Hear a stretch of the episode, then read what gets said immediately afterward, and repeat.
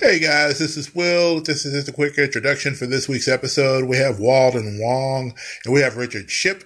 And we are talking to Walden and Richard a little bit, getting to know him a little bit better, but also getting to know Walden Wong. He is a comic book illustrator, comic book inker, uh, also involved in other designs for different Star Wars books and things like that.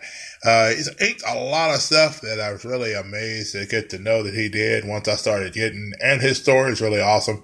He's had some really cool influences and things like that.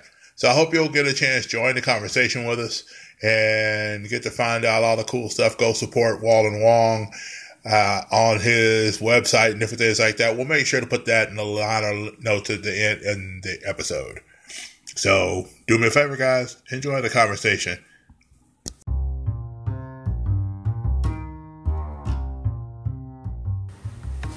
Hey, have you ever wondered what it would be like to have a conversation about geek topics, pop culture topics, hot topics, or different things like that? You ever thought about what it'd be like to have a group of people you could talk to about these things and engage? Well, guess what? Now you have a chance to do that. Thank you for joining us on this trip and welcome to Conversations about dot dot dot. I hope you enjoy.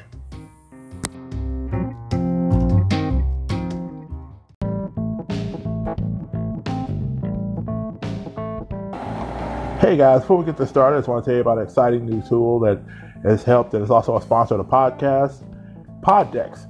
Pod Decks are a deck of cards that you can use to get everything from ideas to podcast topics to ideas for would you rather questions and other exciting podcast stuff. All the decks of cards you can use to help grow your podcast and more importantly come up with ideas when you're running dry out ideas. So what you want to do, it's and that's also a great way to support the show by the way go to www.poddex.com, use the promotional code Join the Conversation, and get 5% off of your order. So that's www.poddex.com. Join the conversation for the promo code for 5% off your order. You will not regret it. Ladies and gentlemen, boys and girls, children of all ages, my name is Will, and I get the exciting, awesome opportunity to interview two awesome people uh, the first person I get to interview is somebody that I only can introduce as Chip, because this is Richard Chip. Uh, he is a buddy of mine I got to meet through the Comic Book Shopping Network and then also through working with me on helping put together ConnectCon. So it's an awesome time getting to know him. And just recently, I got exposed through uh, art uh, art community through uh, Mog Parks, a little thing that she does on a monthly basis, where this month was X and armor. And so she had a theme there. And so one of the artists that got involved was Mr. Walden Fong. Walden Wong. Wong. I, just said Wong. Wong. Wong. Wong. Wong. There's, a, there's a W there. yes, you can't get that wrong. I don't know where I got oh, Wongs, from. That's two Wongs don't get it right. I do do don't make goofy stuff like that. You just keep going so with those ones, man. so Walden Wong, and he did some awesome like Star Wars stuff. And I was just blown away. I was looking at it going like, wow, he really got in there and did some awesome designs. And, and he was doing like some of the mechs from uh, episode one. And, and, you know, he not only had the little, like the ones from episode two where it's like the little round ones with the spider legs, but then he also had the ones yeah. that were like the roly polies from episode one where they would roll in and fold out like a chair with guns and they would start shooting at Obi-Wan and Qui-Gon Jinn. And so I was just like, dude, this stuff is awesome. Well, through time and through a really interesting happenstance, Richard, who won one of his pieces, was talking to him, and then he was talking to me, and then we were just like, "Man, I love his artwork. I should try to get him on." And Shipp was just like, "Well, PM him. He's on now. We're talking." so it's like, "Okay, well, we're talking. So here we go." Yeah. So uh, right. Richard just got this the spider yeah. spider droid. Yeah, dude, yeah. I love I'm gonna have to pick yeah. up the book, man, because I, I, love. Yeah, that book is a it's a nice book. Uh, it, it's kind of like an interactive book where you can like flip pages, uh, droids move around, and you can like pull things and make them move around. Okay. Like, yeah, it's one of those pop, kind of like a pop-up book, pop-up but not book. quite. But you're okay. like moving characters around, or opening huh. flaps. Yeah, I've got a buddy of mine that's real big into Star Wars. I'm gonna have to get one for him too because he's big into Star Wars, but he's in the technical side of things. So he Yeah. really enjoys that kind of stuff. So it's something we may have to consider. so Richard also got this, the Moon Knight page. Ooh, See Moon Knight. That's what ooh. Yeah, right over here. that's the new Moon Knight suit. I really like that new look on him. I think that's a good look Yeah, with him kind of in the more of the like like. It kind of reminds me of the old like seeing that. Uh, twenties. I like. That's cool. And then uh, he also picked up this Moon Knight. No, so this, uh, I'm not Moon Knight. This Deadpool, Friend. you can actually display it this way or upside down this way.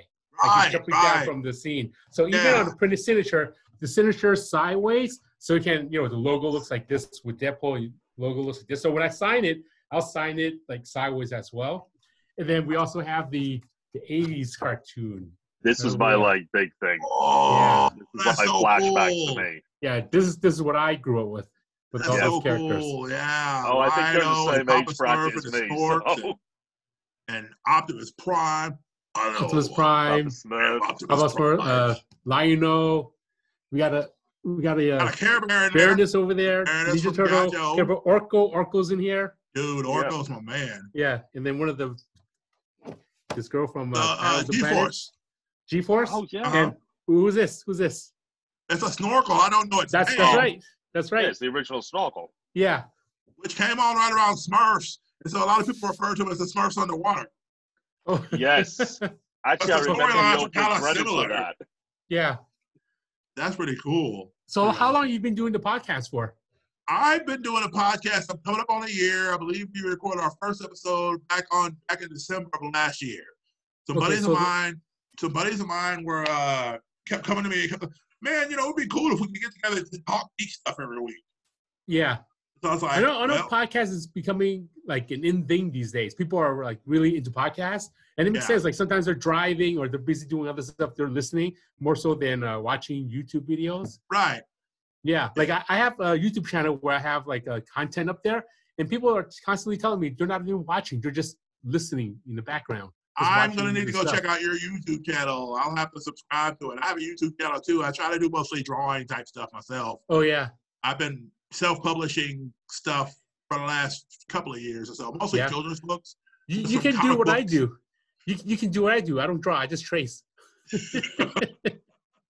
No, if you look, can trace, gonna then go I into- not trace the right way, buddy. I'm about to say no because see, here's the deal. Inkers, I always get reminded of uh, Chasing Amy Yes. when they're doing the whole thing about the drawer tracer thing, Yeah. Yeah. and it's just like no, because I ink my stuff, and there's stuff I do on my inks that I don't do on my pencil. So like I add some shadows and stuff sometimes and things like that. So Yeah. Yeah. A lot of times when people ask me what I do, I always say I'm inker, and they say you're an inker. What does that do? Yeah, I ink the lines, and then they'll say, "Is that like filling in all the shadows? Is that coloring it? Like, do you add the colors? Is that what an inker does?"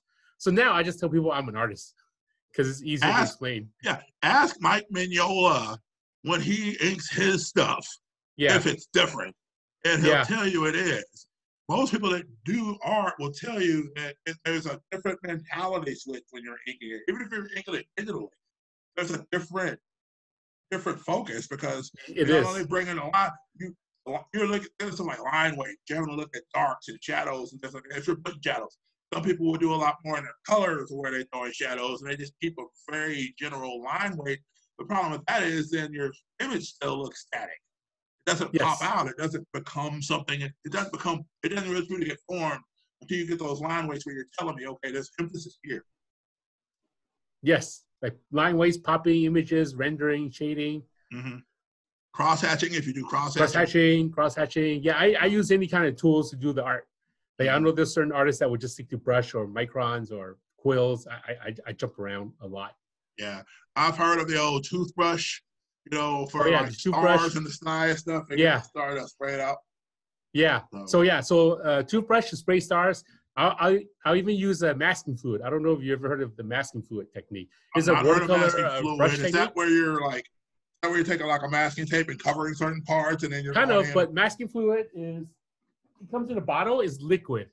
is liquid, Whoa. kind of like a paint. So I'm I'm getting paint on a toothbrush. I'm flicking it onto the Bristol board, Uh-huh. and once that dries, it becomes like a cement. Then I'll use ink and I'll go and like paint on top of it. And then when the ink dries, I just rub off the cement. That's how I do stars. So if I do it this way, Oh. I don't have to mask off areas that I want uh, to have stars. Because you know sometimes if you're just spattering stars, you can kind of like get white all over like your line work. yeah. This way, I just do this, just rub it off. It's, it's one less step. It's, this is Oh. actually used for watercolors.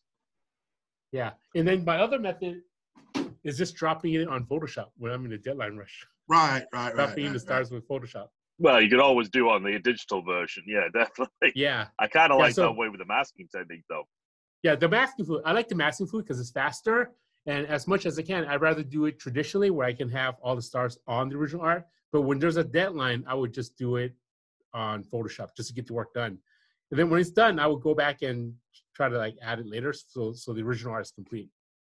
Yeah, I saw on your website. I saw where there was some stuff with uh Robin War, I believe, and you had a whole bunch of other books up there. Oh yeah, yeah, yeah. Robin War.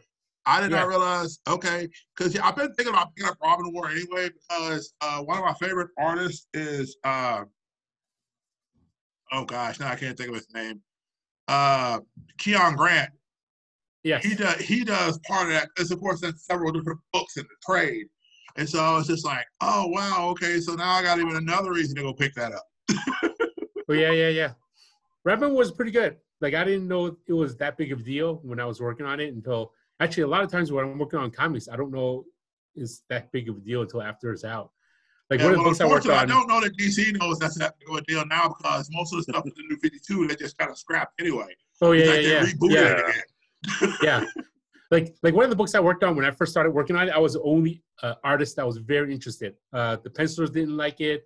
The editors didn't care about it, and it went through. It went through like five different editors and two different pencilers and two different inkers. But I was the only one excited about it. And then now it's uh, like one of the most popular books that DC has out. Superman Red Sun. Have you heard of that book? Oh yeah. Actually, I Yeah, don't yeah. have the book. I have the Yeah. animated movie on my shelf. Oh yeah, yeah, yeah. Oh, yeah. you have to get Yeah. the books. The yeah. So when I artwork's worked on that, the You editors inked- didn't So you for it. inked over uh, what's the Uh, Dave Johnson and Kilian. Dave Quincy. Johnson. He's Yeah, another one of of my favorite artists. Like I love his Yeah. his bodies are so like he uses you can tell he's using a lot of shape language in Yes. his stuff. And so it's really interesting. People that own comic book stores love me because I fall down these rabbit holes and I buy stuff because I talk to people who are on stuff and it's really neat. So So when you did So- Red Sun, did you find that what we were talking about actually a little bit ago? It, it's such an iconic figure. Like Superman is that iconic figure. Yes. Did you feel like constrained at all? constrained doing the that I'm inking? working that I'm working on Superman Red Sun. Yeah. Okay, so so get this. My very first project I worked on for DC Comics is JLA, Justice League of America. And it had the seven core members. And I was on that project for a good few years. And then one of the first books I worked on for Marvel was uh, Avengers, Avengers United They Stand. So it had all the Avengers. So I was kind of spoiled thinking that, oh, anytime we work in comics, it's always the same like major characters. But if I knew now what I knew back then when I started, I was like, I, I didn't really, uh, you know, like, man, this is like Batman, Superman, Wonder Woman. Now when I'm working on projects, it's, only like maybe just Wonder Woman or just Batman or or like Moon Knight. Yeah, but but back then, like the iconic characters, it was nice. And then when I was working on uh, Superman Red Sun, I thought it was pretty cool. But uh, it was written by Mark Millar, the guy who uh, wrote um, Kick ass. Kick Ass. Yeah, Kick Ass. Yeah. And then he was pretty. la- Later years later, he he recruited me to work on um, Jupiter Circle, which is uh, like a Netflix show right now. Right. I think it's I don't So- think it's out yet. Is it out? Is it out? I. I, I don't I don't know I, think don't know if it's out. yet. He told like uh, a few years ago, he told me it. that it's it's option for Yeah. for a show, Yeah, it's optioned at this point, right? so it's not so it's not out yet. Right. I know Not to they're my re- knowledge. No, okay. I thought it was out because uh, I just found out that they're going to be re- reprinting the series that I worked on with Chris Sprouse, and they're going to be making a uh, Amazon Netflix version graphic novel of it. They're just Yeah. reprinting it I think it's in a, a different size. I'm not really Yeah, sure. I they just did the same thing with uh, Umbrella Academy before the The movie, Boys? came- before Yeah. the stuff came out. They did a new, slightly different cover with the Netflix logo and stuff. Soon to be a soon to be a Netflix movie Oh, for which? For which? for For which? Umbrella Academy. For Umbrella Umbrella. Academy. Yeah. Cool. They Yeah, generally do Umbrella with most of the ones I've noticed. They did the same with the old guard as well.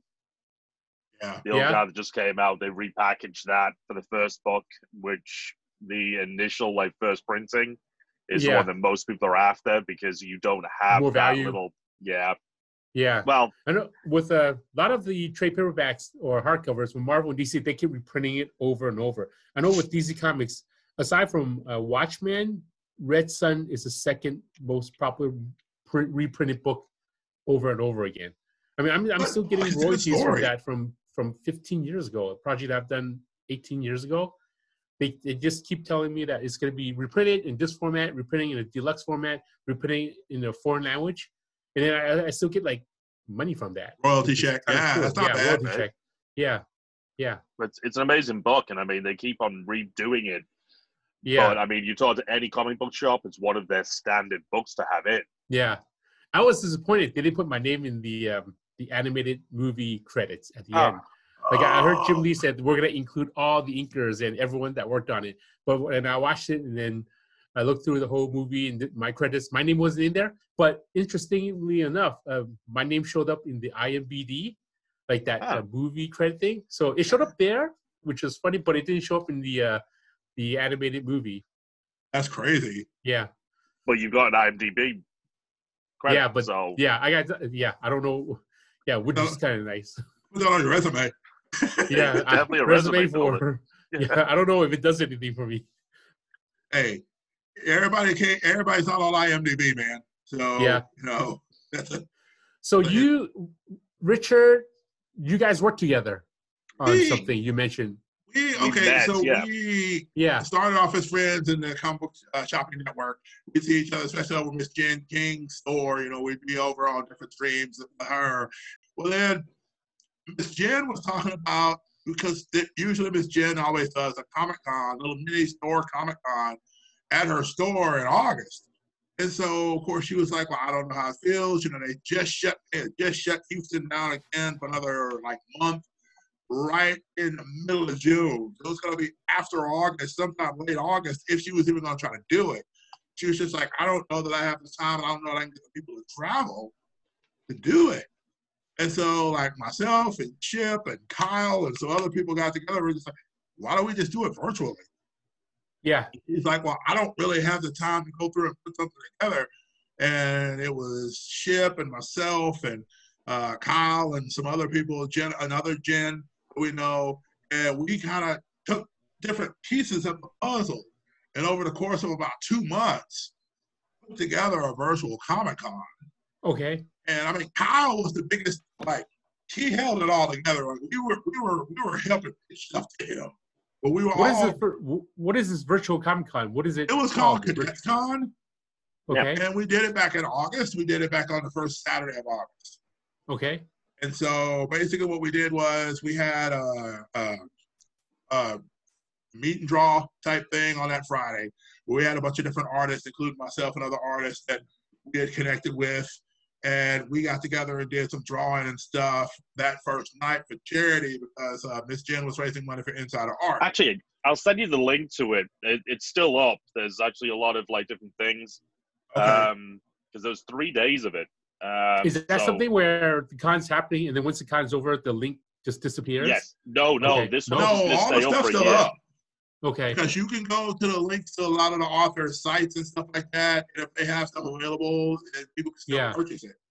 You know, Mog- the thing, Mark actually had me do a Comic Con for Hawaii Con. yeah, I don't know if you heard about it. So it was we're spending a lot of time we're uploading images, and then it's active for that three or four days, and then after the four days, it, everything gets cleaned out and nothing can't Yeah. visit it anymore. no, I think the site's still live. I think he said the site will be live till next Yep. year's. Yeah, I actually just messaged you a link to it. Um, it's got. I mean, we had some really Okay. large names actually through it. I mean, we had like Ram V on there. We had um, oh, who was the gentleman Um, I can never pronounce his name correctly. Ding Zan, who does uh, Symphonic Voices versus. Uh, Mog was on there. Yep. Herself, Okay. She came on. Monk does Uh, a lot of uh, virtual cons. We had uh, Yes. Saturday it's like, AM, everywhere. just like a group of people from based out of North Carolina, but they actually have a worldwide scope of manga artists that Yeah. come together and do like a week, bi-weekly manga that they have on an app, and then they've got some stuff that they're selling on Amazon and things like that. So it was just a And- really cool. Uh, And how do you market the convention? Like just Facebook advertising or word of mouth spreading? a lot of it was word of mouth, honestly. Yeah. Yeah. How did I it mean, go? we- Grew. a lot of it we worked hard learning how to put it together because it wasn't like I woke up knowing how to put a con together. I mean, we Yeah. really kind of learned from each other. Yeah. I mean, I would definitely suggest um, maybe we can get you hooked up with Miss Jen. Um, she's uh, she runs Space Cadets, but she was one of the founding owners of the uh, the comic book shopping network, which Okay. is now huge. I mean, it's got like what is it, three thousand plus members, I think, at the moment. Yeah, Okay. some huge amount of membership. Yeah. Okay. Um, but it's definitely would be a good connection for you to have to be able to, because I mean, let's be honest, we don't know what's going to happen in the next six months or a year. Yeah. Yeah. Right. We don't know if cons are going to come back. We don't really know what we're going to do to be able to uh, keep people's jobs and everything else going Yeah. smoothly. Yeah. So that's why we're looking at these different avenues. And what's happened is we've got people like William, myself. I mean, there's a lot of other people we've got in, uh, at CBSN, even just through connection. We all have our own businesses. We've got our own um, specialties. So we kind of pulled those together and we've been lucky enough to meet people like yourself, Yeah. strike up conversations, and then just go, okay, well, what can we do to continue getting this art form out, but also basically make people's 2020 a little bit better? Oh yeah. Um, Yeah. Yeah. Yeah. And I mean, one thing I year. think that Kyle really went over a lot with us, he said, was I want to make sure people understand that when they're on the screen for the hour that they're on, we want to make sure that they're able to push whatever they got out there for sale so that people can buy the stuff they have. Yeah. you know, because if they're not, because if you don't, you know, and it, it just aimed it at us, you know, particularly said, like Will, if Will gets on there and Will doesn't sell anything he's putting out there, then is Will really going to feel inspired to come back next year and do it Oh, yeah. Oh yeah. So You know. yeah, for me, that doesn't really make. Yeah, I'm more interested. I'm more about meeting the Yep. fans or like meeting people. Like uh, even if I've been to a convention where it doesn't make money, I, I'm still okay with it because I, I like the interaction. Yeah. You would get on very well with my friend Onrie. Um, I don't know if you've heard of him through different areas. What is his name? Onrie Comp, uh, Kompan is the last name. He did Yi uh, Yi Sun Shin is Okay. his book. Yeah, he's Great a really guy. neat dude. He was on with what's the young lady? I don't know why. I can, Oh the Flua? That no, it's Af AF. Affleck. She is the colorist of she Black did. Panther. She did the Black Panther run on Laura there. Martin? She's she's also Martin? an Yeah. artist on uh, Afua. It's a Afua Afua, original. yeah. And uh, Okay. she does art for HBO's Lovecraft Country, as a matter of Yep. fact. Okay. I mean, I worked on Black Panther, and the colorist at the time was Laura Martin, like some of the Mhm. earlier runs.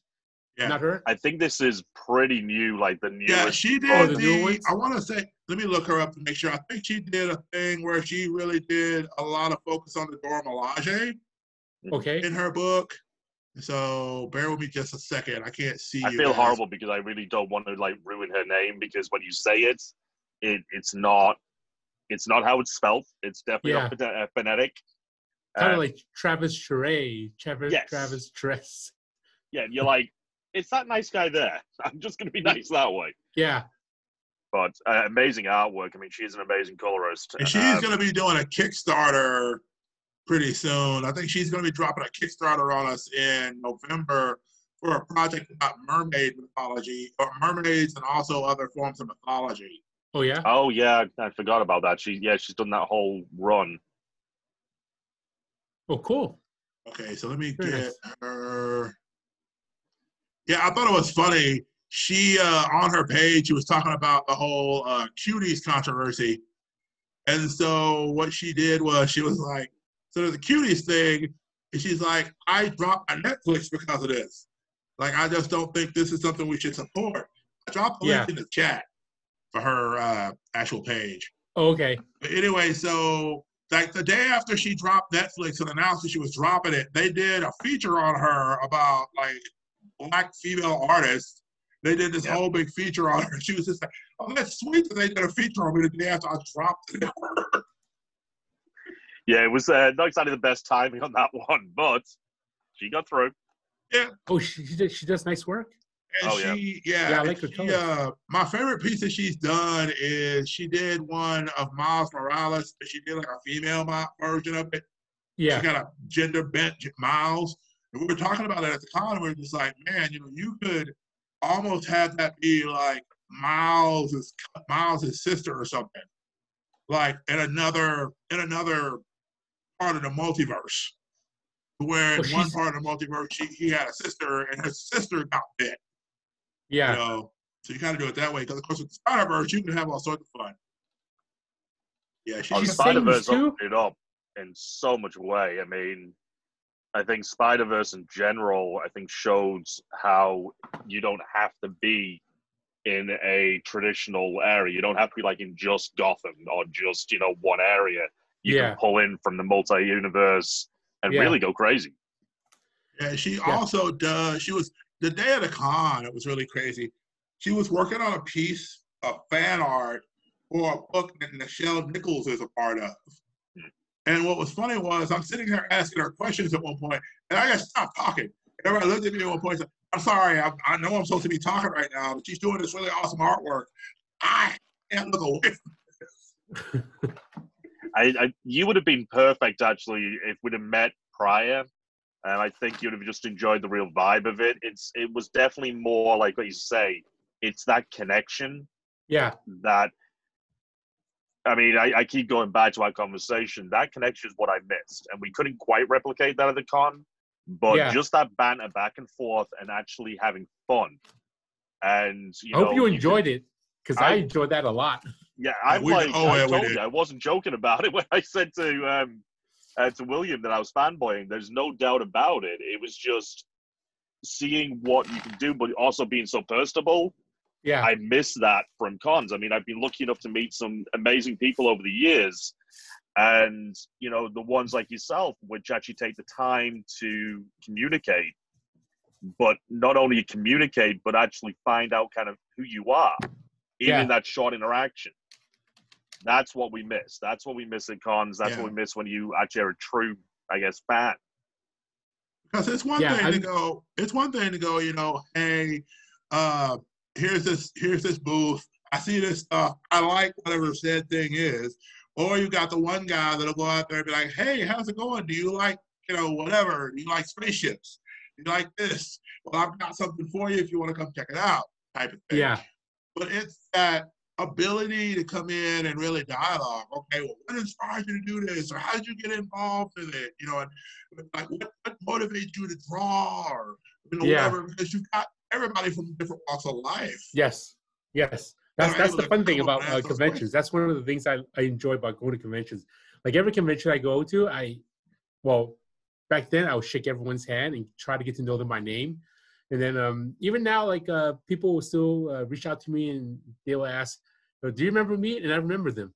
Like I remember a lot of people that I speak with. It's just like going to because I, I teach I teach I teach at the Academy of Art University, so I have a lot of students. So that's how I'm able to remember a lot of people. So when I go back to conventions that I've been back before, and then they'll come up to me, and then I'll, you know, they're just looking at my table, and I'll ask them, "So how do you like that print that you bought for me that I shared?" And what surprises me the most is when they're saying, "Wow, you remember that? You remember I bought this from you?" Yeah. Yeah, so uh, yeah, so I do remember people, and I and I enjoy talking to them and getting to know them a little bit. So when they come back again, I'll ask, "So how's that job that you were telling me about?" And it, it, it just blows it just blows their mind. Right. That's really Yeah. cool because you that takes a lot of focus. It really does. It takes a lot of like, Like know, memory, yeah. like But it also remember them. takes Yeah, a lot. It's it's not that like like not a lot, I'm not like Jim Lee where there's a hundreds and hundreds of people that comes up to my booth. I'm on there's like a little people, I mean, a few people here and a few people there. So I make an effort to uh, just talk to them and remember them. Yeah, like um that video that I sent um Richard earlier, where I'm Yeah. just, wa- I don't know if you watched the whole thing. That's Actually, I did. I thought it was cool. Oh, you did? Yeah. So a lot of times Yeah, I go awesome. to convention, I'll carry a camera, and I've never met anyone before. I'm just walking around meeting them for the first time, holding a camera, and kind of be doing a little mini interview at the same time. Yeah, I, I'm not afraid to talk to people. I'll just talk to any strangers, and I, I can have a whole conversation with them. Right. Yeah. You're That's the exact awesome. person who makes cons what they are. You're, Yeah. you're the exact reason why people like to go to Artist Alley. That's why. I mean, for me, I I'm actually not as happy at cons these days, where it's become a lot more commercial. Yeah. I still gravitate towards the independents. I gravitate towards the artists. I do not generally go, I guess, to the big name Marvel artists. Yeah. I go to the ones which do everything. I, I Oh, want yeah, to yeah. see, you know, the full uh, full kind of gambit. Yeah. But you know, I mean, as I say, it kind of has to get a bit commercial as well to make money. I get that. Um, Yeah. But I'm actually need more working on a independent book right now. What Yeah, are Okay. you- I, I See, mean, this I'm, is- I'm, I I'm doing about. Marvel and DC, and I'm doing an independent book, and then they're getting ready to. I don't know. I think they're maybe going to be doing a Kickstarter. I'm not really sure. I don't even think it has a title yet. The, it was this guy who commissioned me to do some art, and I said, "Hey, can I? Can I?" I mean, he wanted me to ink his art, and then he said, "You can do whatever you want with background." So I just went crazy. You ever heard of her that uh, Cerebus book where there's uh, Dave Sim and Gerhard? You know, Cerebus. Cerebus? Yeah. Yes, Yeah, where he had another artist who would draw all the backgrounds. yeah, Oh, I I thought know I'm- that. Yeah, so I'm gonna be I'm gonna try to do this project like I'm doing all the backgrounds, you know, very detailed. So I did that commission for him and he liked it. And he goes, Walden, would you like to work on an independent project, me and you? And then we'll maybe do a Kickstarter or something. I said, sure. Yeah, so even though I'm doing stuff for Marvel and DC, I still enjoy because I enjoy the process of the art Yeah. regardless of what the art is. So it doesn't really matter. I mean, recently I just finished working on um, Cave Club. I don't know if you heard of Cave Club Not heard of Cave Mattel Club. Toys. Uh, Uh-huh. Let me let me see if I can show you. Okay. Club online. Let me do a quick search.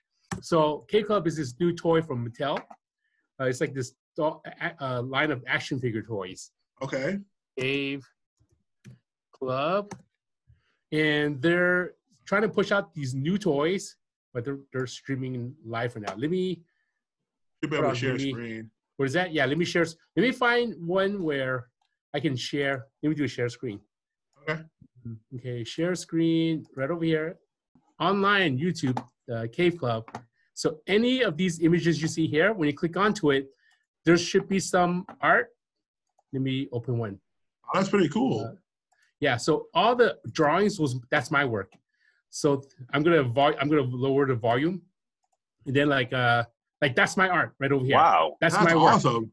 Yeah, so they took my still images and they, they're animating it. So they have um they have like some of the toys, but that's that's I have the original art for all of this. Huh. So yeah, yeah. So that's that's my inking over another artist. Yeah, so we we have that. So that's something I did. Uh, not so much for comics, but for for Mattel toys. that are okay. introducing this new line of toys. You go Okay. pretty much everywhere, don't you? Yeah, yeah. It's like whoever wants to hire me, and then if the project is fun, I'll work on it. And then let me show you another project that I worked on. So this is from Mattel, and then here's the other one. Uh, let me, okay, I think it's called. All right, share episode one. Now here, let me see if I can find this one. Right share. Um, let me see what the name is. Macaulay Culkin. Well, I do appreciate the fact that these are all BBC shows, yeah, so they're So, all English so shows. this all here, this is all my penciling and drawing. Oh wow! I'm gonna lower the volume. So it's a 20 minute podcast, but then they hire me to do all the art where I'm drawing everything. And then after I'm dr- done drawing it, they will have someone who will animate it. So every image you see here is my work. See that? So I'm gonna enlarge this. That's So they'll they'll tell a story, and then they'll use my art, and then they'll just kind of animate it to tell the story. So there's like uh, 20 minutes of art. So that's that's like that's all my drawings over here. My Okay, so I'm going to show my age now. Do you remember the band a-ha? Bandaha. Yeah, remember the band a-ha? Are you gonna talk Uh-huh. about Take on Me? Yeah, this is like really got that vibe, man. Yeah, yeah. No, they wanted easy. a uh, a Sin City noir look, so I'm adding a lot of shadows. But when I drew this, every art that you see on here was done digitally. I drew it on Photoshop, not traditionally. So it's all done on a computer. So That's I would draw things in uh, separate layers, and then the animator would just take that, and then they're just moving things around. Huh. Yeah, so I do I do a lot of a lot of stuff. I, I have a lot of work. Let me stop share. Yeah, so aside from me doing comics and then uh, animation, at that kind of animation, I also teach. Like I mentioned earlier, I teach at the Academy of Art University. Uh, I teach at a senior center, like locally here. Uh, I teach watercolor. Like here, these are some of the paintings I've done. Oh wow! Like, this is watercolor paintings. I like your perspective on that one. Oh yeah, yeah, and, and the lights. And here's like an octopus where I'm showing them how to use only two colors, two colors and how to That's create different impressive. tones. Okay. Yeah. So I do these little pieces, and I'll show seniors how to do uh, paint. And then I, right here where I'm at is actually my uh, art studio, uh, where I have a class. I have well before before the pandemic, I would have students coming to my house. So this is actually is that is an actual whiteboard Oh wow! right there. So that's my foosball table, and That's I have like students' artwork right over there. That's Yeah, my, awesome. my my art studio is at home. So I teach I teach art to students. Like right now, I, I- well, it's different. I teach on Zoom. So I have students from New York, from San Francisco, California, from Marin, like different places joining my Zoom classes. And it's all word So- of mouth too. Where are you based out of now? I'm in San Francisco. Oh, you're in San Francisco. Yeah. So when So- uh, students are joining me, they're figuring out figuring out figuring out um, the time zone so they can be in my class. Yeah, time zones do not, they're not our friend. Yeah, so usually when I have class, I'm sitting here, right here, like the way I'm talking to you, and I have my whole setup. I'm drawing, I'm teaching how to draw with all my supplies and stuff, right, right here. How Yeah, are you I- I liking it. I mean, how are you liking the teaching aspects now on I love it. I love it. I mean, it's because of the teaching. I'm up to speed with all of the animation, the like the current trends. Because you students- learn from the kids. Yeah, I'm learning from kids. I, I'm figuring. I, I know what they like and then what art they like. My youngest student is five years old. My Oh, oldest wow. student is 96 years old. Oh Yeah, I- wow! I teach Wow. every My- every level. Yeah. My Okay. daughter will be all over that. You'll have to send me links to your schooling. Oh yeah, Jeez. yeah. It's just it's just it's just like um Saturdays and Sundays. Just Nice. Saturdays and Sundays. Yeah. How Oh, old's your she's daughter? like all of them. She's 14. 14. Yeah, my Yeah. oldest student that comes to my art classes uh, on Zoom is 18. So I have five to 18. Now, I got to ask, though, because I've already seen your arms. Now, you're an artist and you have no tattoos yet. I don't have any tattoos. I thought about getting it, but I, just don't have time. I mean, if I wanted a tattoo, I would draw my own. That's my right. point. I was Yeah. going to say, that was my going to be my question. I It's have like- murals. I have murals in San Francisco. I like my artwork, like with uh, like in places, and then just like plaques with my name on it. I don't really. I'm telling you guys. Actually, I think I'm telling you guys too much. A lot of times when I'm promoting myself on social media, it's just comics related. I don't talk about like classes or murals or the, what I teach and all those stuff that I do. Yeah. But I, I think I'm telling you guys too much. No, actually, you're telling us Yeah. that you're a real you. I mean, Yeah. Right. what I like to see when I get to meet someone, especially because I mean I got that really good connection with you just even by conversating and Yeah. conversing in that way. You can get to get a feel of someone. I knew Yeah, that I'm- it wasn't just going to be an inker. You know, it's like the inker Yeah. is great, but there's more to you. Yeah, I'm a real people person. I like Yeah. um I like communicating. I went to college for business marketing. I have a degree in marketing, and with the marketing is public speaking, marketing, how to socialize, how to so I enjoy that aspect of it a lot. Even though I'm not using that degree, but I enjoy that aspect of it a lot. We definitely got to get you hooked into um, Jen. I mean, I think that would be even more options for you. I mean, she's very tied into A lot um, of- Scouts, Yeah. uh, a lot which is of a new independent uh, newer. Yeah. publisher. Uh, Yeah. Source Point Press. I mean, there's all these Oh, ones. source source point is that the one who um mm, I forget his name. Dirk. he did a book where um, there's a gun on his hand. I did one of the covers. He he he works on I can't remember his name. He worked on these uh, animals that has war bodies, like you know, There's a few of them yet. Um, the Source Point. There's like a Dick book called Broken Gargoyles. Yeah. There's Ogre. I'm trying to think of other Source Point Press books that I know of. Okay. Nora It's was like these, uh, one. It's like the these Samurai um, Grandpa. not samurai and grandpa. Um, these um, unicorns that are like uh, Ninja Turtles. I can't remember his name. Oh, I can't remember his name. Oh no. I know there's Floppy Cop, but that's not it. Yeah. That- Floppy okay. Cop's a great, um, great book though. Yeah. I think it didn't it get optioned? I think they did, yeah. Yeah. So, gentlemen, as I always like to do, the first thing I like to do with these podcasts, if I'm just trying to bounce between each other, I always like to do origin stories.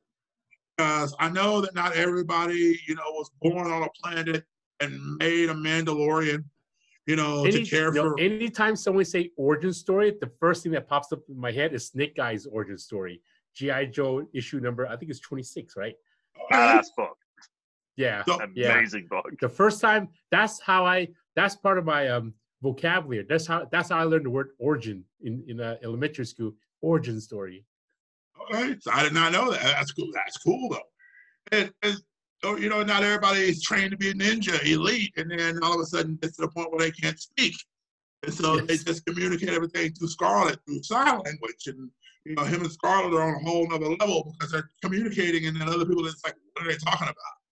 You know, because I saw some of the other GI Joe cartoons. I know they've expanded Snake Eyes lore through the years. So, um, Richard, we'll start with you, and we'll work our way to Mr. Wong, and we'll just find out more about you guys' origin stories. Tell me a little Okay. about how you started out, things you geek out to, things you might have geeked out to as a kid, and kind of where you are now. All right. Well, I'm going to kind of like swing it in between uh, both myself, um, Mr. Wong, and we can go on that side. We'll go formal for this for now. And kind of like mix it in. I mean, like my background is actually mental health. I work with uh, people with significant mental health diagnosis, uh, but we use art as a lot of times as a way to break through. And we that's kind of how the art and the comic book kind of got into my life um, special needs, it's a great thing. You know, I mean, we can joke about it. We joke about like the origin story of Snake Eyes, but that's a memory that you hold. So when you work with an individual that may have challenged going back into a time of their life, you can bring up like Lion-O, or you can bring up one of these type of 80s things, trigger that memory. Uh, so that's kind of where my origin is. I mean, obviously, I came over from the UK, came here, and you know, art is just becomes a piece of who you are and how you can operate and utilize it in uh, everyday life. I- Awesome, Mr. Wong. I appreciate Richard so much. I appreciate what you know. Like I, I, I understand what you're doing. Like I, I teach at the senior center, and then part of the other side of the building, there's like the the mental disability part. And then a lot of times they'll forget stuff like a, uh dementia, and then with art, it triggers their memory. Like when they do something, and then it reminds them of something. That's how they, they're kind of like exercising what's in here. Yeah, so I appreciate what you're doing for your um, patients. Very good, very good, Richard. That's very nice. I told you I had a connection when we first started Yeah, talking. yeah, I, had a, I had a feeling that you uh, were in a similar area. Let's put it that way. So, what would you say is your origin? What started you in the career of art? Of art. Okay, so um, before, so I, I've always been an artist, and I went to draw, but I never knew what I wanted to get into. Um, growing up, I thought I want to do some kind of art, but as a parent, uh, as a, a child of two parents that, you know, we don't want your kids to do art because if you're an artist, you're a starting artist. So in my mind, I'm always thinking some kind of art. So when I went to school, I went to school for um, business marketing, thinking that if I do marketing, I can do package designs, uh, logos for Coca-Cola or something like that. But at the time, I was shopping at this comic book store in San Francisco. That comic book store is called Oglio's. Um, it was owned by Arthur Adams. I don't know if you know who Arthur Adams is. It was owned by Arthur Adams. Yeah, he owned it. He owned it. Well, actually, it was him and his girlfriend. He kind of like funded the money, and his girlfriend would like run the store. And I would every, I would go in there and buy comic books, and then um, every so often Arthur would ring me up, or he would show me some of his artwork, and I would just see him as some guy that just draws. And then after a while, uh, it was this one time when I found out that he drew, and this was pretty cool. He had a FedEx package, and he was giving it to this FedEx guy, And then there was a drawing of Wolverine on the FedEx package. And I asked, what is that? Well, oh, I, I draw for Marvel Comics. You draw for Marvel Comics? How did I get in on that action? I didn't know that people draw for Marvel Comics. I thought it was just printed. Yeah. So from then on, he told me um, what to do to try to get work. He can be so in early in my career, a lot of the samples I have was over Arthur Adam samples because I didn't know what a sample was. I didn't Right. know where to get photocopies of pencils, so I was inking his stuff, and then when I was done, when I'm done, I would just go back, you know, next comic, next comic book, new week, new comic book day, and I would show him my work, and then he would critique me, and then give me new photocopies of his work. I would bring him home one week, and I would do that, and then go to comic book conventions, give him work, I hang around in his booth. And after a while, I just started showing those samples around to Marvel and DC, and that's how I got work with Marvel and DC. And then fast forward maybe 10 years later, after I've learned from Mar- author, he called me and asked me to ink him on The Incredible Hulk for Marvel. So we've done four issues of the Hulk together for Marvel Comics. What? So that's that's that's my origin story. Yeah, he called me. It was funny. He called me and said, "Hey, Walden, are you exclusive with DC?" And I go, "No, I'm. I can work for DC or Marvel." And, and he said, "I'm working on this Hulk issue right now, and I need someone to ink me. Do you have time?" And I go, "Sure. I'll, just do like uh, drop everything what I, what I'm working on just to work with you. So it's kind of fun." So he picked me to work with him because we're we're local to each other Yeah. he was living in San Francisco, and it was only at the time I was just it was no no actually he was working no when he lived no actually he was work he, he was married to Joyce Chin. Joyce Chin was working on uh, Xena. I worked with Joyce first, and I would drive to their house. Uh, their drive was only like maybe ten minutes, and then later on they moved to Walnut Creek where they still currently live.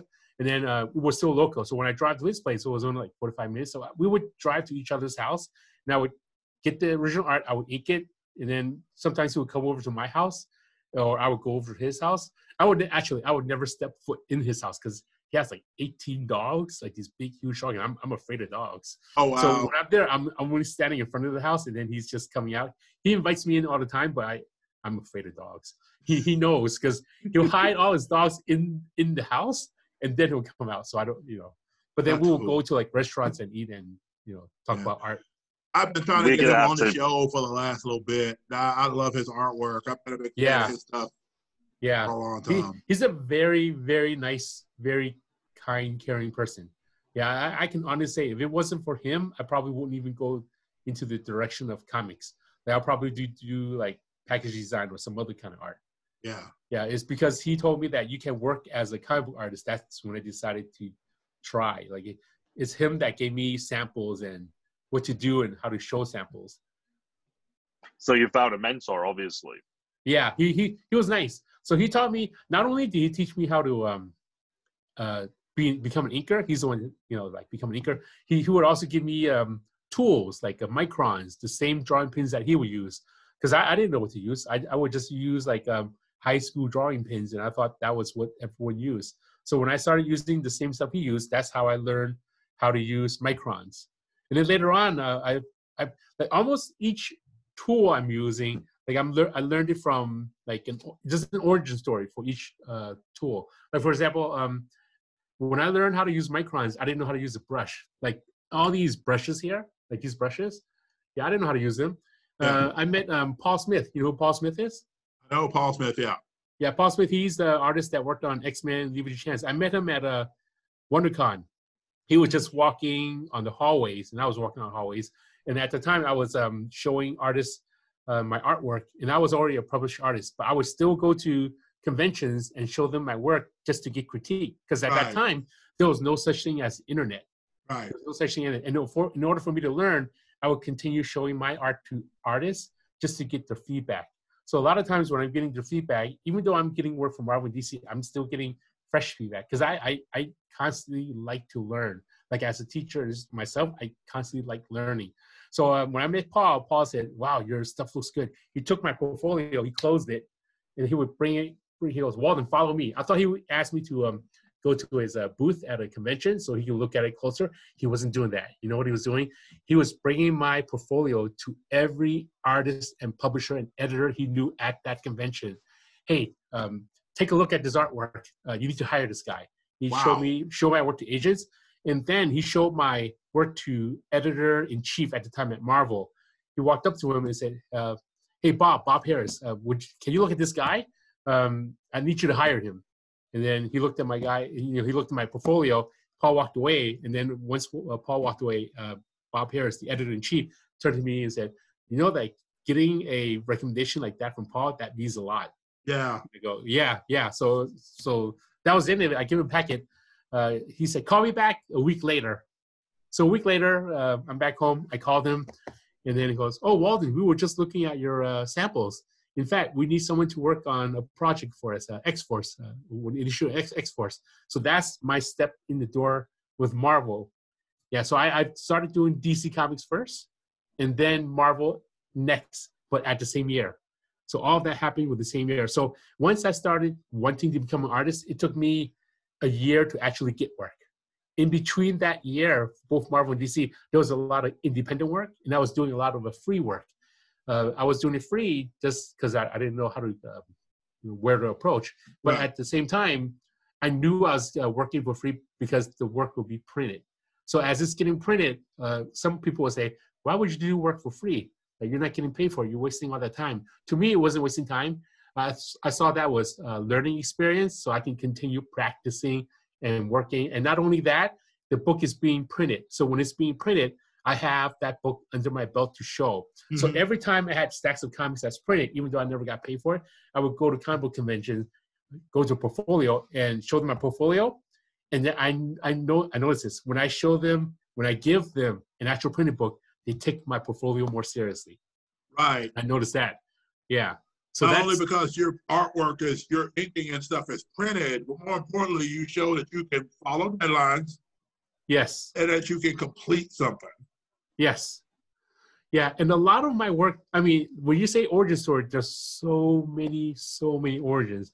Um, my first regular run was Deadpool, like one of the earlier Deadpools. Right after Ed McGuinness worked on his miniseries, there was a regular one, and then I was inking over Deadpool. I know I was inking over Pete Woods on Deadpool.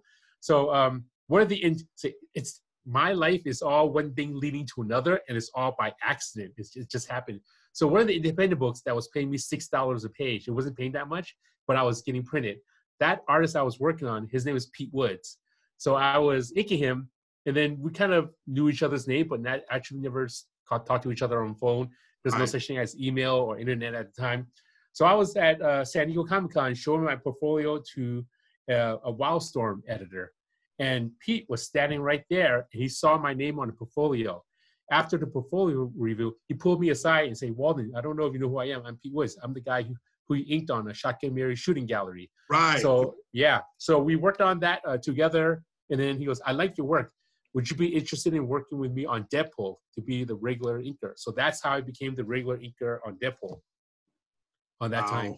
Yeah, I worked on so many Deadpools. Like after working on Deadpool, over at DC, I worked with Carlo Barberi on The Flash, and I was just a filling guy.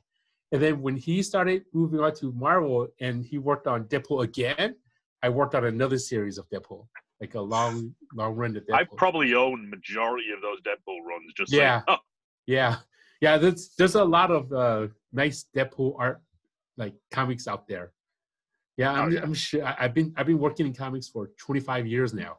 Like one of the funnest things for me to do is um, go to my friend's house this is funny. When I find out they look at comics, I'll flip through them and I'll go, "This is my book. this is my wow. book." Yeah, or I'll. I mean, to, how does uh, that make you feel when you can go in and just say, "Yeah, this is one of mine"? You know? Yeah, it, it's nice. Or like, like uh, I'm having to, like my regular friends, like who you know they don't know much about comics, will go shopping at a store, or I'll go to like uh, at the time Barnes and Nobles or bookstore, and I'll look at them or like Japanese store Kino Kinokuniya books. Not only have I done uh, Marvel comics, DC comics, I also then work for Viz Media. Viz Media they publish um, a Dragon manga. Ball, yeah, yeah, manga, Naruto. Uh, one of the books that I lettered was called um, uh, Nausicaa of the Valley of the Wind. Yeah, so they even have a deluxe book on that, and I did a lettered that whole volume, uh, the whole series, and I also did art touch up. So Hayao Miyazaki, the guy who uh, worked on that, know know of my work because uh, when my first, when my second daughter was born, I named her Nausicaa of the Valley of the Wind. And then uh, when they caught wind that uh, my daughter was named Nausicaa, Studio Ghibli sent me a gift. Oh that, my that was gosh, like really so nice. Cool. Yeah, I, I still have the gift somewhere in the house. so how many how many kids do you have? You say two daughters? I have two. I have two two girls. two Well, girls. that's a blessing right there. yeah, I, I, I wouldn't say that. Don't load the They're shotgun they like, up they too like, early, uh, man. like, yeah. You know how guys can are take mine if you want. work? 14 at this point, everything's a talk back. Yeah, I have a 14 and 17. 14 and 17. Oh, 17. geez. So, yeah, we Yeah. are totally in the same wheelhouse. Oh, yeah. Wow. I mean, that's it's it's fun times. Definitely fun times. yeah, every so often when I go to conventions, when the conventions are local, um, they'll go with me and they'll help me out at a, a Comic Con booth. Yeah, they'll they'll you know the, they enjoy it. They enjoy it. I mean, they'll see. Do they like as- comics though? They not. Not so much. they, they see comics as dad's work. That's work. I mean, I mean, they'll read it. They'll, I remember uh, first time I brought uh, my daughter to a comic book convention, and she got a comic book. She, I mean, growing up, she's so used to reading uh, novels, like paperback novels, not not graphic novels, where there's a story that's a beginning, middle, and end. So she got this comic, like this 22 page comic, and she was reading it on, like, right, right next to me at the at the comic booth. And then she read it. When she's done, she looked at me, "Hey, Daddy, this book doesn't end. Like, why does it not end? I don't get it." And I goes, "That's how they get you to buy the next one." What do you mean they get you to buy the next one? Why does this book doesn't end? Yeah. She would Yeah. she would hate like the serial format. I Yes. remember when the original Green Mile was written, Stephen King released it as a serial format where you would pay like two or three bucks per book per week Oh yeah, yeah, yeah, until yeah, you yeah. got the whole series. And so Yeah. you know your serial format, which was an old movie style, even. You know, Yeah, so so they're not serial. used to the they're not used to those little pamphlet comic Mhm. books. Right. So right now at my home, I have like a library full of graphic novels, and every so often they'll they'll check it out like a library. So they have a so I have like um, maybe like see four or five seasons, four, five, six, seven, eight bookshelves of graphic novels. They'll take out a book and they'll put a little bookmark there, so they remember where to put it back, kind of like Right. a, at a library. It's kind of cool. Well, that's at Kinda least cool they, at seeing them least do they're that. thinking ahead and like know how to put it back. Yeah. Right. I mean, I don't know about you. I'm very particular with my trade paperbacks. Yeah. Everything's got to be in order. you know what's funny? Like my, my, my books in my on my bookshelves, they're not even in order. they're Oh. keeping they're keeping track of it. They're keeping track of where it is. Yeah. So- When I buy comic books, the weekly comic books, they're I need to hire someone to put my books in order. There's no way. I mean, I'll buy it. My books are in order of the week it came out, not in alphabetical order, not in number order. right. Yeah. Well, that's a very creative way of organizing. Yeah, but after a while, like if I would have, so I think okay, I have like, 50, maybe around fifty something long cases, long boxes of comics. Yep. If I need to get a book to work for reference, it's easier for me to order another one than to look for it. It, it just just gonna take so much time looking for it. But with, when the internet was created, it's one of the most awesomest things. Because you can. Google search it. Yes, that's right. ComiXology, that's the thing that kills us all. Yes, like back then, I would just order another one on eBay. So instead of me looking for it. Yeah. So that, just gets, thought- that gives me to an excellent other question, though. I mean, obviously, people are listening to this. You're talking about comics. You're talking about the graphic novel area. What is your pull box? What is in My- your pull box? What is like my you go to a, like- yeah. Yeah, when I go to uh, one of my favorite uh, books that are that I like is Spawn. I was trying to buy issue one and on. I think I had to stop because it was just so much that was coming out. Spawn, and I would buy. Actually, it's not so much more titles now. In the beginning, it was certain titles I would follow, but as I got older and when I'm working on comics, I'm following more so the artists and the inkers, the pencilers. So it's whatever books they're working on, I'll buy that issue. I'll pre-order those books just so I can study the work. It's interesting you say that. I would definitely say, I don't know about you, William, but as I've got older, it's not the person. Like I think I mentioned to you earlier, you know, I kind of like only two mainstream characters. I like personally Moon Knight and Doom Patrol. Yeah. Both of those are very kind of avant-garde stories. Anyway, Gaiman, as we know, is a very uh, interesting style of writer. Yeah. Yeah. But it definitely, I think, as I've got older, I go more with, the, as you say, the artist or Yes. the creator, Yes. um, and it's focused on like what is their style. It's Yes. not.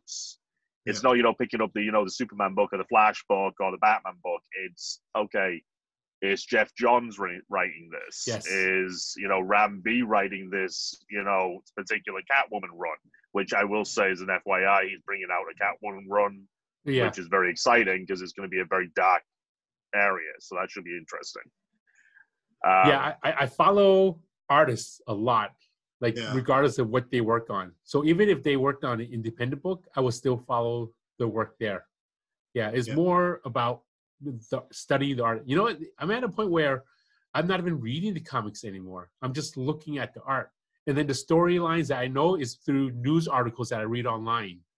So Mm-hmm. I do a lot, and every so often when I hear, "Oh, uh, Mutant X is pretty good," or um, House of X, that's a good title, then I'll go and buy it, and then I'll read it. Like when I hear something that's really good, then I'll read the book. Yeah. So that I- leads, leads to the one. Three Jokers. What you feeling? Three Jokers? What do you mean? What's your feeling on it? That was like the probably the most anticipated book. Oh, you mean the uh, the, The- the, yeah. uh, the uh, First, Batman Who Laughs? well, no, there was a new series that came out under the DC Black label called The Three Jokers. Oh, I haven't seen. I haven't seen And that yet. so they kind of started it Oh. back on a storyline back when it was the Du- the Darkseid War. Yeah. And there was a point where Superman, I mean not Superman, Batman was sitting on the Metron chair. And he was sitting on the Metron chair and he had access to infinite knowledge. The one thing that Batman doesn't have in and of himself is infinite knowledge. He has infinite ability to set up every backup plan in the planet. Yeah. He doesn't have knowledge. So he asked the question of the chair. He said, What's the identity of the Joker? And it never gave a name, but it showed three Jokers. It showed three different Jokers from three different eras. Well, It showed the Joker from Killing Joke. That's it my showed favorite. the Joker from uh, Dark Knight. I think it was Dark Knight Returns. No, no, no, no, no, no. Uh, no, it was the Heath Ledger version. It's the Heath Ledger version, and then the other one was the Death in the Family, Yep. where it was the one that killed Jason Todd. Yes. And so they've created a comic book that's not necessarily in canon, even though it has elements that were brought into canon. Like it still talks about Barbara getting shot in the back and you know all this stuff. So they kind of play with it. But the idea that there are three Jokers that exist in the same timeline. Okay. Do they show up? Yes. So, So- this so is the- why I. This so is the why I artist who's brought it up. drawing Yes, it- that. Yeah. So the artist who's drawing it is drawing it those three specific styles. exactly. Yes. Who's who's the artist? Um, I've got it here actually. That's interesting. And they Those have are land three cards in them when you styles. get 'em. And each one, I think it's a three. I think it's only a three issue series. Yeah. Uh, Jason Fabok and Brad Anderson. Okay. Jason Fabok. Oh. I I would Jason go pick before. it up if you could. That's a really good book. I got it from Yeah. Jen a week or so ago. Highly recommended, especially from what you were just saying. I mean, Yeah. this to me it shows three different styles of art, which is Yeah. by one artist recreating three iconic Yeah. Yes. ways of the Joker. And it's interesting because the way the story starts off without spoiling too much is is that Bruce Wayne, this is pre Alfred dying. Uh, Bruce Wayne shows up, which is why I'm saying, which is why I don't feel like it's totally in continuity, although who knows. Uh, Alfred is working on Bruce. He's trying to heal up his most recent injury, which is due to him fighting the penguin. But as he's going over different scars, you get black and white flashbacks to what gave those scars. And the majority of the scars that Batman has, like they have the scar running down his back where Bane broke his back. They have the scars where, you know, other things have happened to him physically and things like that. But the majority of the scars was from the Joker doing different things. Well, then they overlay that with Red Hood, who is fighting and he's hearing about a second Joker sighting in a different location. And he's reminiscing back to Joker beating him to Yeah. death. And then you see Barbara reminiscing about the Joker as she's, because of course now she can walk again. They did the whole chip thing after How, how, how does Batman look? Bruce Is there a Um, specific version that does he look like the uh, Dark Knight version? I would No, say Bruce is definitely it's definitely our continuities, Bruce. Yeah. Because you're talking about Bruce, Red Hood, and Barbara Gordon as Batgirl again. So you're talking about era, like I said, it's after the New 52 era. Yeah. To kind of to kind of put you in that headspace. It's New 52, but before Alfred Thought. Yeah. So, Oh, cool. but then He's kind of like a crossover of like a couple of them, I would say. I mean, you could Yeah. definitely write with the Arkham one, But I mean, when he's Bruce, either, I mean, before you go into too much spoilers, I would just recommend going to pick it up. It's Yeah, I'm not definitely spoiling. I'm not going to spoil How many, how many issues are out right now? These are the three kind of because Just each one. one. of Just one? Okay. each one of them are kind of thinking of the Joker from a different perspective. Yeah. Not realizing that they're thinking of three different people who are that persona. Oh, cool. So it's really interesting. It's a different. It's unique. I'll put it Who, that who's the writer? Geoff Johns. Oh, Geoff Johns. Yeah. So Johns. the question I was going to ask now, uh, in the previous conversation we had, you showed off a really awesome print of some old school 80s cartoon characters. Who are some of your favorite cartoon characters from that era? Okay, so when I, when I was growing up, uh, my brother was into Transformers and I was into GI Joe, and we would buy I would buy GI Joes and he would buy Transformers, and we could not poss- we could not cross pollinate. I cannot buy Transformers and he cannot buy GI Joes. We made it our own, and so GI Joe is. I mean, I like I like GI Joe, but I think Transformers still cool. I mean, I, I got the short end of the stick uh, of you know that that side. I remember like as a kid, uh, we would set up. this is funny. We, we would set up all the Transformers, making a scene ready for battle, and he would set up. I would set up all my GI Joes. He would set up all his Transformers, and then when we're about to battle, we're all tired from setting it up, and we just called it a day, just put it away. It's Yeah, you know but it's funny. I we all did that. It was like you like it takes all this time to like get the effort to make it look good. Make it stand correctly, Yeah. make the pose right, and once it's done, we don't actually do the battle. We're all tired. It's the end of the day. We're just Yeah. putting it away already. Oh, you guys did the same thing? Oh, yeah, God, yeah. yeah. Yeah. Especially with Transformers, it took forever to like make them transform and then try to get them to balance.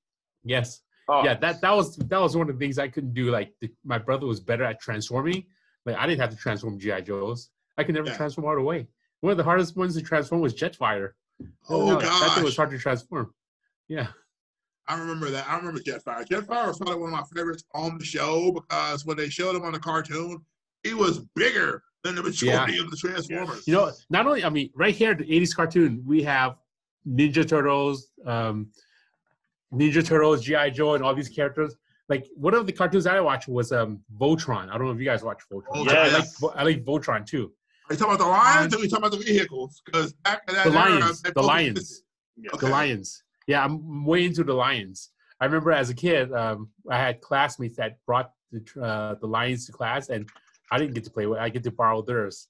Yeah. But now, now, now it's like I wish I. I mean, they, they remake it, and then they're not as nice as the die-cast one as before. right. They're more plastic. They're Yeah. more plastic. Yep. Yeah. Yeah. Yeah. I was I, gonna also say, you know uh, You could have done to really mess your brother up. You know, you talk about the fact that there wasn't anything between, you know, he had Transformers, you had G.I. Joes. Yeah. It would have been funny if you could have been like, you know what, I'm going to start buying mask figures. Because then you have the best of both worlds. Mask would have been yeah, good. mask yeah, yeah, yeah. figures, We, a little we bit dipped smaller than into the G.I. mass figures. Joes. We You dipped. could have got the we, G.I. Joes in the mask vehicles and then they transform. Yeah, we we also dipped into Bionic Six. That was kind of like GI Joe. I don't know if you ever got Bionic. He still has Bionic Six. He's, we we still have all those toys. Oh, wow. Did you get Yeah. to Visionaries? No, we started Visionaries was way out there. Yeah, we, we started. I think those were more expensive than GI Joes at the time. I don't know why Oh, yeah. Visionaries were more expensive. I remember Battle Beast. The how little, big- GoBots. the little Battle Beast GoBots. and GoBots. Uh, the thing See, I loved, you know which what? I wish I still had, was the muscles. Oh yeah, yeah. You know, this is so awesome talking to people that had the same interests and the same things we grew up with. Like I'm talking to people now, they, they don't know what a GoBot is. They don't know what a muscle is. What muscle? Like this muscle? Yeah. Oh, do you Yeah. remember? Um, oh, they they used to have the little muscle men uh, wrestling. They were they were little uh, wrestling figures. They were all Yeah. like different, like pink color. Yeah, they were pink and the little trash can. That was the muscles we were talking about. The Yeah. muscles. Yeah, they're all the same colors. You could you could move them. They're all like yes, stuck. they were just Yeah. like this, but, But it they was were like okay. Yeah, yeah. like, Used yeah. to I think collect them. we collect that at the same time when we were collecting uh garbage pail kids Yeah. or, or Oh. wacky packages, wacky packages too. Have you seen how much they go for now when you actually look at the trading cards? I wish Oh, I it's kept them. I wish I Oh. kept them. Yeah, I used to stick those uh wacky packages all over my my head like headrest on my bed. It was, Yep. it was not around anymore. Who, knew that they I would be worth so much? it always makes me laugh because I look at the things that we have now.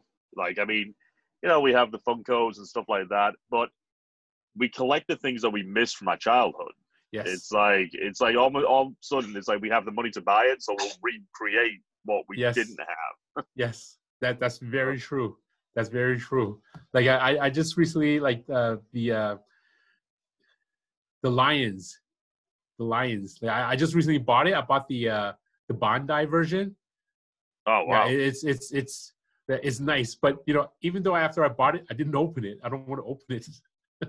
Oh wow. See, I can't, I, I can't do that. It's like I've got to open and stuff. I mean, Yeah. I, I'm not one of these collectors of toys that has to keep them packaged. I, I can't do it. It's like the toy was made to be played with, Yes, yes, you know. But I, I can see the benefit. I mean, especially, I mean, obviously going back to what we started with, yeah, Star Wars specifically. I mean, Yeah. you know, if you take it off that board, that backboard, it's worth nothing. yes, Right. yes. But Tell us about. We need to get into this. Uh, tell us about your Star Wars. How you got involved into the Star Wars project? You got involved. In. Uh, the Star Wars, I think it's just editors contacting me, asking me if you want to work on this project. Like uh, when Marvel got the license for Star Wars, they just started giving me Star Wars project to work on. And then it's funny, like this, this Star Wars was, uh, I've, I've done it for um, IDW, Ideal and Design Works, uh, that, that publisher. And then they licensed it to, uh, I think it's Harper Collins. I'm not really sure what the other one. And it's, it's just, they, they just contacted me to ask me to work on it. Yeah, it's nice. I've been to Lucas Valley Ranch.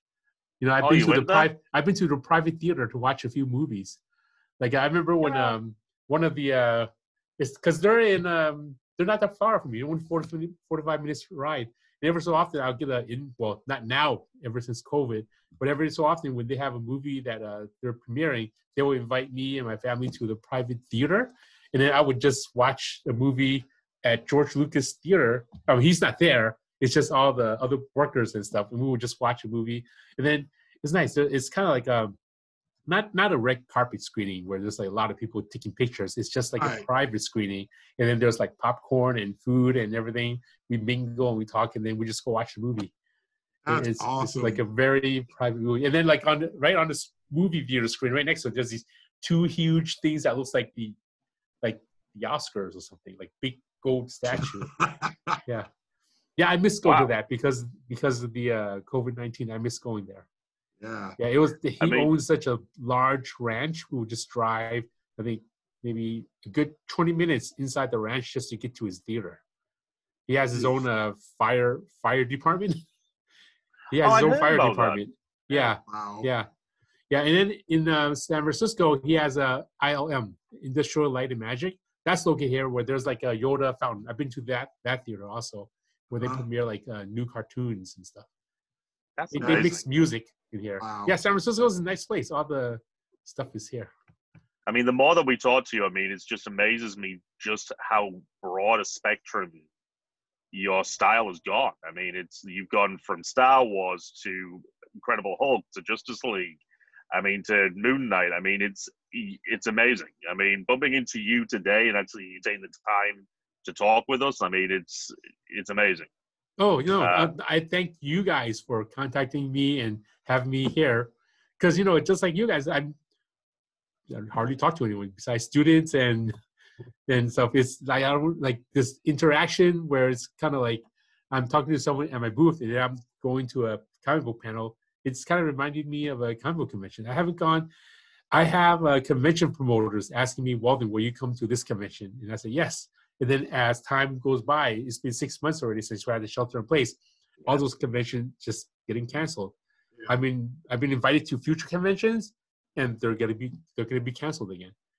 Yeah, I don't know how this uh, whole COVID nineteen thing. I don't know how long it's gonna last, but a lot of conventions are getting canceled. So I missed that part of it, like meeting people and talking to people. I mean, we certainly got to uh, talk offline at some point, and we can get you connected with those contacts we were talking about. Yeah, because I think that would definitely be useful, you know, just in the future. Um, because depending on what cons are doing, you know, these are different avenues you, which would be open to you, yeah, you know, the virtual wise. yeah, yeah. Virtual is kind of cool. It's not as exciting as real life, but it's still still fun. Right. Yeah, at the comfort of your at the comfort of your home. Actually, the one thing I like about um, I would call this a silver lining. I, have learned so much about um, Zoom, video editing. Like I, with that extra time, I've learned so much about, you know, before before um, the COVID, I, I would just do a lot of traditional art. Now I'm doing a lot of digital art. That's pretty so cool. I'm, I'm, I'm, learning a lot of uh, software stuff. So I think that's the silver lining in all this uh, COVID stuff. Oh yeah, I mean it's Yeah. given us time to be able to actually focus on different areas. Yes, yes. Hey guys, we lost a bit of the recording there at the end, so we didn't get a chance to do a full outro. So here's me doing a separate outro now because of that. Listen guys, first of all, thank you so much for checking out this episode. Do me a favor, if you like what you're hearing, drop a voicemail if you're on anchor.fm on the conversations about dot dot dot page there. You can leave voicemail messages if you have the Anchor app. You can also use the Anchor app and use the voicemail messages. I really love hearing from people and I really want to have a chance to get people to interact with us in that way. Also, please check out the conversations about dot dot dot Facebook fan group, fan page. You can get there. Uh, I try to get in there more and more as time goes on. Uh, we are marching toward not only 100 episodes, but in a few months, we're marching toward our first year. So we'll be planning some big things for that. We really want you to get involved. So, uh, hope you'll get in the habit of getting involved with us on the podcast. And above all else, do me one big favor. Be blessing and blessing to somebody, guys. Take care. This episode is powered by Poddex.